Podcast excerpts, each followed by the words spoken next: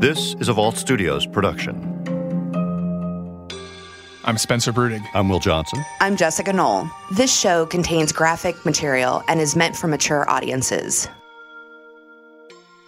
I think we really just don't know what happened. We're just not getting information, and it's, I don't know if I could say it is a cold case, but it does feel like a cold case. It's November 2nd, 2016. Long, flowing golden locks trail behind a wife and mother of two who goes out for her routine run in Mountain Gate near her home just north of Redding, California. Her name is Sherri Papini, but the petite, blonde haired, blue eyed 34 year old doesn't make it home. I just got home from work and uh, my wife wasn't there, which is unusual. I found her phone and it's got like hair ripped out of it in the headphones. So I'm like totally freaking out, thinking somebody like what's her? grabbed her. People in Shasta County, where Sherri was born and raised, are in shock. She was kind of the super mom. She was, um, she, she, I mean, she had children, she had a husband, but it seems like she had this perfect family. And I think that's why a lot of us were, we just couldn't believe, like, this story just, this, this story was happening. Ananda Rochita is an investigative reporter and anchor for KXTV in Sacramento. It was just kind of unbelievable because it sounded like it was straight out of a movie. It was this mom with with her kids, and um, she was by herself jogging, and then she disappeared, and and that was it. The Shasta County Sheriff's Office begins investigating. 22 days later, on Thanksgiving morning, as friends, family, and the community gather to release balloons before the annual turkey trot in Redding in hopes of raising awareness about her disappearance, everything changes.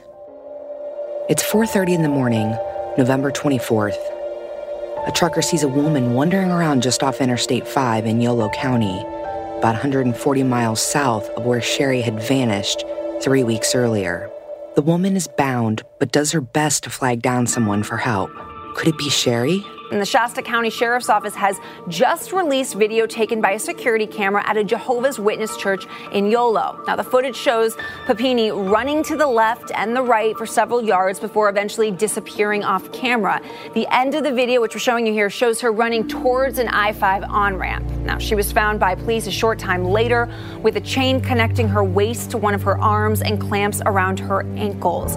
The 5'3, 105 pound blonde woman's hair is shorter, and she's bruised, disheveled, and burned with a branding on her shoulder. It is Sherri Papini. Now, a frail 87 pounds, bruises on her face, and her long hair chopped. Shasta County Sheriff Tom Bosenko. She was released by her captor on a rural road. She was bound with restraints, but was able to summon from a passing uh, help from a passing motorist. Her tearful husband, Keith Papini, remembers the moment he saw his wife for the first time after her return. They branded her. So I just wanted to see her. So I, I just ran past everybody and I, you know, throw open the curtain and she was there in a, in a bed in her poor face. And I just hugged her. I just held her. I felt like I hugged her for like 20 minutes. I was so happy that she was there and, and I was just her all over and then got like nauseated just looking at her. But the story doesn't end there, and neither does the mystery of her disappearance. What happened to Sherri Papini while she was gone? Theories run the gamut, including that her kidnapping was an elaborate hoax. One year after she says she was abducted, new information is released, including Sherri's account of who snatched her that day. Sherri tells police that she was grabbed off the Royal Road in Mountain Gate by two Hispanic women in a dark SUV. She tells investigators that the younger woman was holding a handgun and had long curly hair, thin eyebrows, pierced ears, and a thick Spanish accent. The older woman had straight, black and gray hair and thick eyebrows. In two composite sketches of those women, they were wearing bandanas around their faces, covering their noses and mouths, as Sherri says she remembers them. Police say it took Sherri that long to remember their appearance. According to her, they held her captive, beat and starved her, and branded her right shoulder with illegible letters. Investigative reporter Ananda Rochita started covering Sherri's case after the young mother of two returned home. There were a lot of questions still looming. There were so many things that were just so questionable, and as a station, I felt like we just we couldn't go off these things and all these different answers until we heard it from the sheriff's department. And, and we really never had a clear answer from them. I know they're still investigating from according to what they say, but um, as to who these two women are, these two Hispanic women that allegedly took her in and dropped her off, we have no idea who these people are, if they're even from the Sacramento area. They could, for all we know, they could be even in the area or just already gone from I 5. Two other pieces of new information the FBI released the year following her disappearance included there was texting between Sherri and a Detroit, Michigan man, and that she planned on meeting up with him just before she vanished. That man, who hasn't been named publicly, has been cleared as a suspect.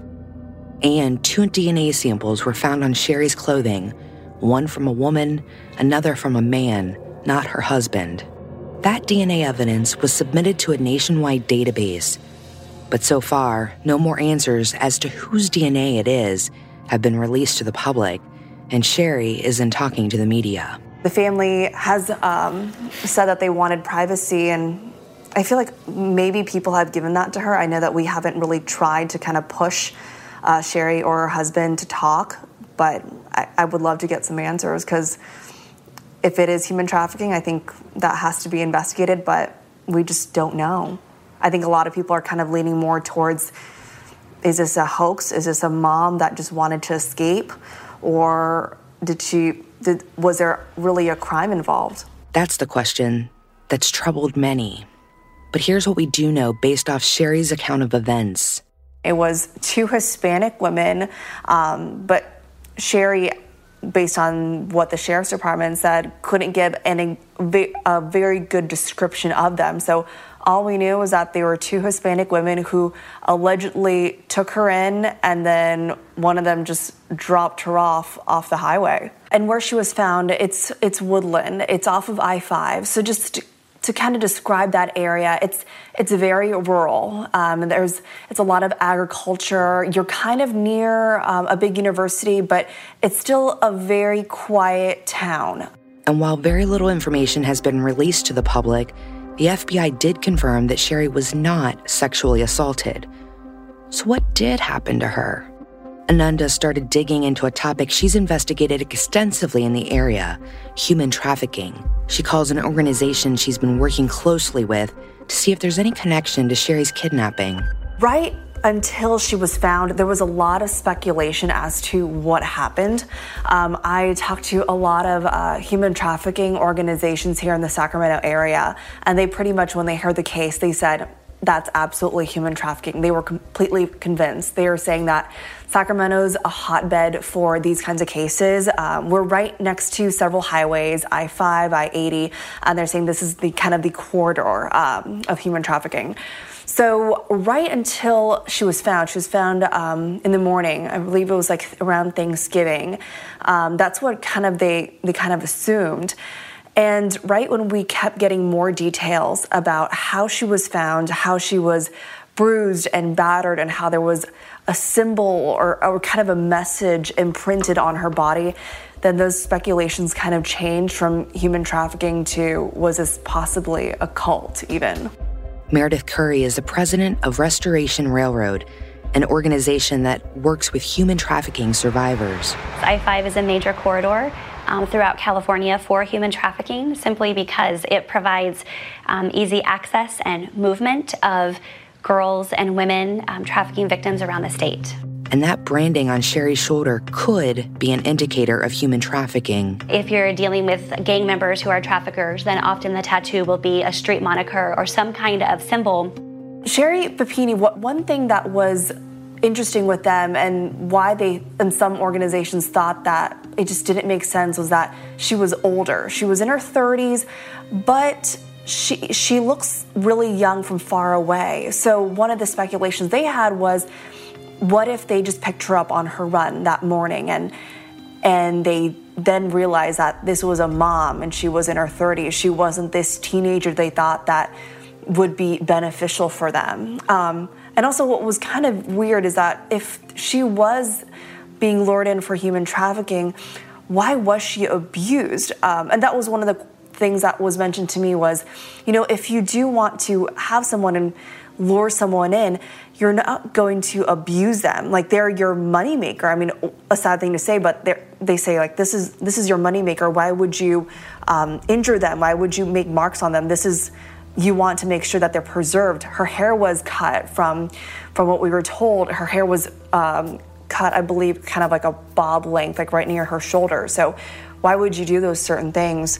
Um, and speaking kind of to the hotbed, um, that was what a lot of organizations say is because we are in this area where we are kind of a big city, kind of not. We're close to major highway. So I 80, that's where San Francisco goes through. We have I 5, which goes from SoCal all the way up uh, along the, the West Coast.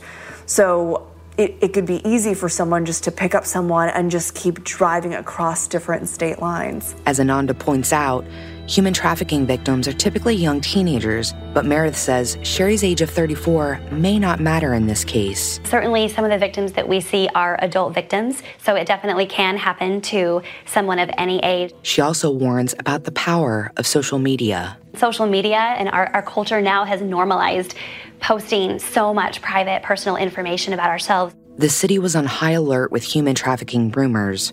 It was a very scary time. When I was doing a lot of these stories and just hearing from other people, people were getting nervous because a lot of us go on runs every day. What if people have been watching us? That was one of the things that was recommended for a lot of the younger girls or younger women if you do go on a run every day, change your route. And so that kind of that made me nervous. That made a lot of us nervous. Um, and with human trafficking as well, a lot of the organizations were telling us, Sacramento, it's a hotbed. You know, if if you are young, you gotta watch your surroundings, you gotta watch your routine and change up your routine. Um, and then the FBI came out and said, mm, this is kind of an exaggeration. We are not compl- we are not a hotbed for human trafficking. This is all exaggerated. For Ananda, Sherri's story is a cautionary tale for her as well. This was a completely new city for me. And at the time, I was living right in the city in Midtown Sacramento. Um, and I was in my late 20s. Sherri was, I believe, 34 when this happened. So she's not that much older than me. And so it was kind of scary to think what if someone is watching me on my runs? I I think we are creatures of habit, so I do go on I do do things a certain way. I go outside of my apartment building, I turn right and I go around the Capitol and then I come back home, but it does make you think is is someone watching me? And could I even be a target as well? Meredith Curry has some sage advice to keep you safe. If you have a routine like a route that you take um, as you drive to work every day or drive home, especially every day, or a path that you take as you jog or ride your bike, it's a good idea just to vary that up um, and not to go alone. But as for Sherri's case, it's been four years, and investigators have never located the two women Sherri says abducted her from that road. This case was such a big deal that happened. I mean, this mom was found Thanksgiving morning, so it was around the holidays. And I feel like some of us just kind of want to know what happened to her and if this is legitimate. The motive is still unclear, and the case remains unsolved. If you have any information about Sherri's case and the two suspects, call the Shasta County Sheriff's Office at 916 746 7000. There's a $10,000 reward for information leading to the identification of the two female suspects. Hey, listeners, this is Spencer Brudig. I'm here with Will Johnson and Jessica Knoll. Uh, Jessica, the the fact that you know Sherri went through this ordeal and then the court of public opinion kind of comes through and almost immediately doubts her, and and not only doubts her but questions her sanity. The kind of details that stick out with me in regards to this case is is the fact is, is the branding and the weight loss, right? She was 105 pounds around that, and when she was recovered or when she was found, she had dropped into the low 80s, and that's a lot of weight for someone that is her size to lose. And then, of, of course, you know she's been marked or branded in some way. I don't know. That just doesn't what are your thoughts on that? You, you got to look at this as there were definite signs of some sort of struggle and whether or not they were self-imposed or they were um, you know inflicted upon her we don't know that answer. But you know look at the signs. I mean not only the branding on her shoulder but her hair was chopped off. She had long blonde hair. It had been chopped off. And like you said she had lost a tremendous amount of weight. So there was definite starvation for 22 days her face had been beaten and she had this branding so you know th- there was trauma that happened to her for those three weeks. And that's undeniable at this point. And then we have to remember that she did return. She returned after 22 days. So if this was some sort of elaborate hoax for whatever reason, then why return? And and you know the thing about that too is is I know we touched on it in the episode, but can you give a little bit more detail on her the way that she did she escape? Um, was she all of a sudden was released? You know, still shackled to you know slow her movements down. So she was actually, according to her statement to police, one of the women who allegedly abducted her released her, took her and dropped her off on the side of this interstate by an exit ramp. And that's when a trucker saw her and she was still bound. Um, I guess her wrists were shackled and it was something was tied around her waist to hold her arms together. So she's still in a captive state, if you will. So again, that goes back to your first question. If this was a hoax, you know, she was pretty bound when she was found uh, on the side of the road. So, and there is surveillance video of her in a church parking lot, kind of like running back and forth. Um, and just looking really disheveled, and it's hard to make out because it's black and white uh, video, and it, it, she's far away. But she just, just her body language, she she looks disheveled, and that's how she was found after one of the women had dropped her off part of the story that maybe people struggle with is the fact that they, you know, they haven't said a whole lot. There hasn't been really any evidence from the police. Certainly not Sherri Papini's fault. Um, and then there's this text with a, an out of state guy, right? Uh, that maybe people raise their eyebrows about, but again, doesn't take away anything from what we know about the story uh, and, and her, you know, reappearing after weeks. Right. There's been a, kind of a slow trickle of information that came out from law enforcement. And a lot of it didn't come out for a year after she returned. And part of that was because, according to police, it took her that long to remember what the women looked like. And then if if you go on to abc10.com and you find the the sketch photos, the two women that she describes are both wearing bandanas over their faces. So it's almost impossible to identify them. But that was one of the pieces of information that came out a year after. And then we have this DNA evidence that's found on her clothing, and one female, one male, and the male is not her husband's DNA. But as far as I know, they have not released information on to as to whether or who whose DNA this is. So I think, you know, as far as the public goes, there's a lot of holes and and I think that's maybe where the idea of oh this is a hoax because there's so much missing information given to the public that they don't have anything to latch onto to make this more real for them. And it certainly seemed like it was pretty real for Sherri Papini. Right. And and in my mind, I mean, a lot of those holes can be speculated, you know, into logic that, eh, you know, was there the possibility that one of the two women was actually a male and that she, if it took her that long to even remember what they looked like, could there have been misremembering of their gender? Uh, I don't know. There's, I can fill in a lot of those holes in my mind, but I can also understand how people question uh, those pieces as well. And then the other aspect of this story that I mean gets pretty interesting and also pretty uh, scary for I think residents of that area who were um, aware of you know what, what happened, um, and and you know the reporter you talked to talks extensively about you know potential sex trafficking and people sort of varying their routines and a lot of uh, I mean good information and advice for an area where this is supposedly it's it's a hub for this kind of activity and you know not going on the same jog every day is something that people were really considering and thinking about and probably should. Yeah, so Will, one of the things when this human trafficking organization who who they work with victims all the time and they say that this is a hotbed area for human traffickers mostly because it's got two major interstates that run all, you know, through California, but the FBI did point out and clarify for the public at least that this is not a hotbed for human trafficking and it's no more subject to human traffickers than any other mid to large city in America. All right, Jessica. Well, thank you for bringing us that story. And uh, of course, if we hear anything new on the story of uh, Sherri Papini, we will bring it to our listeners. Uh, this week, we should do something else that uh, Spencer, I know we've been dreading, but uh, Jessica Knoll is actually leaving us and moving on.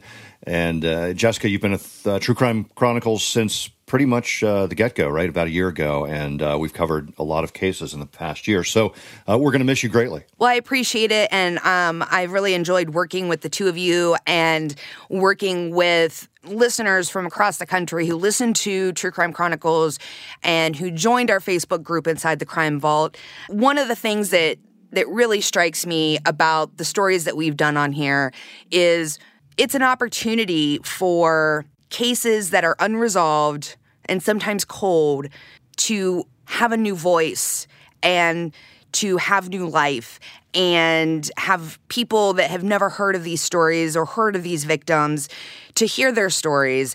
And in cold cases, like we know in so many of these cases, all it can take sometimes to solve these cases is you listening, knowing something, and calling the authorities. So I encourage you to keep listening to True Crime Chronicles. And if you have any information about any of the stories, call the local law enforcement, call your law enforcement, and be that help that, you know, the victims' families so desperately need in a lot of these situations. I particularly find cold cases so interesting because I think it's an it's it's an opportunity. It's a call to action.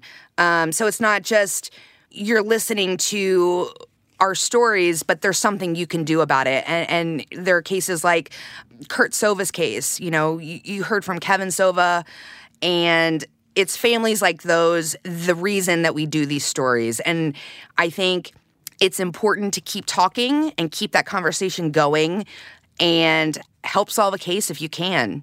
All right. Well, in the meantime, Spencer Brudig and I will be here weekly plugging away at True Crime Chronicles. Jessica, best of luck to you. And we'll be back next week with a new case and a new story.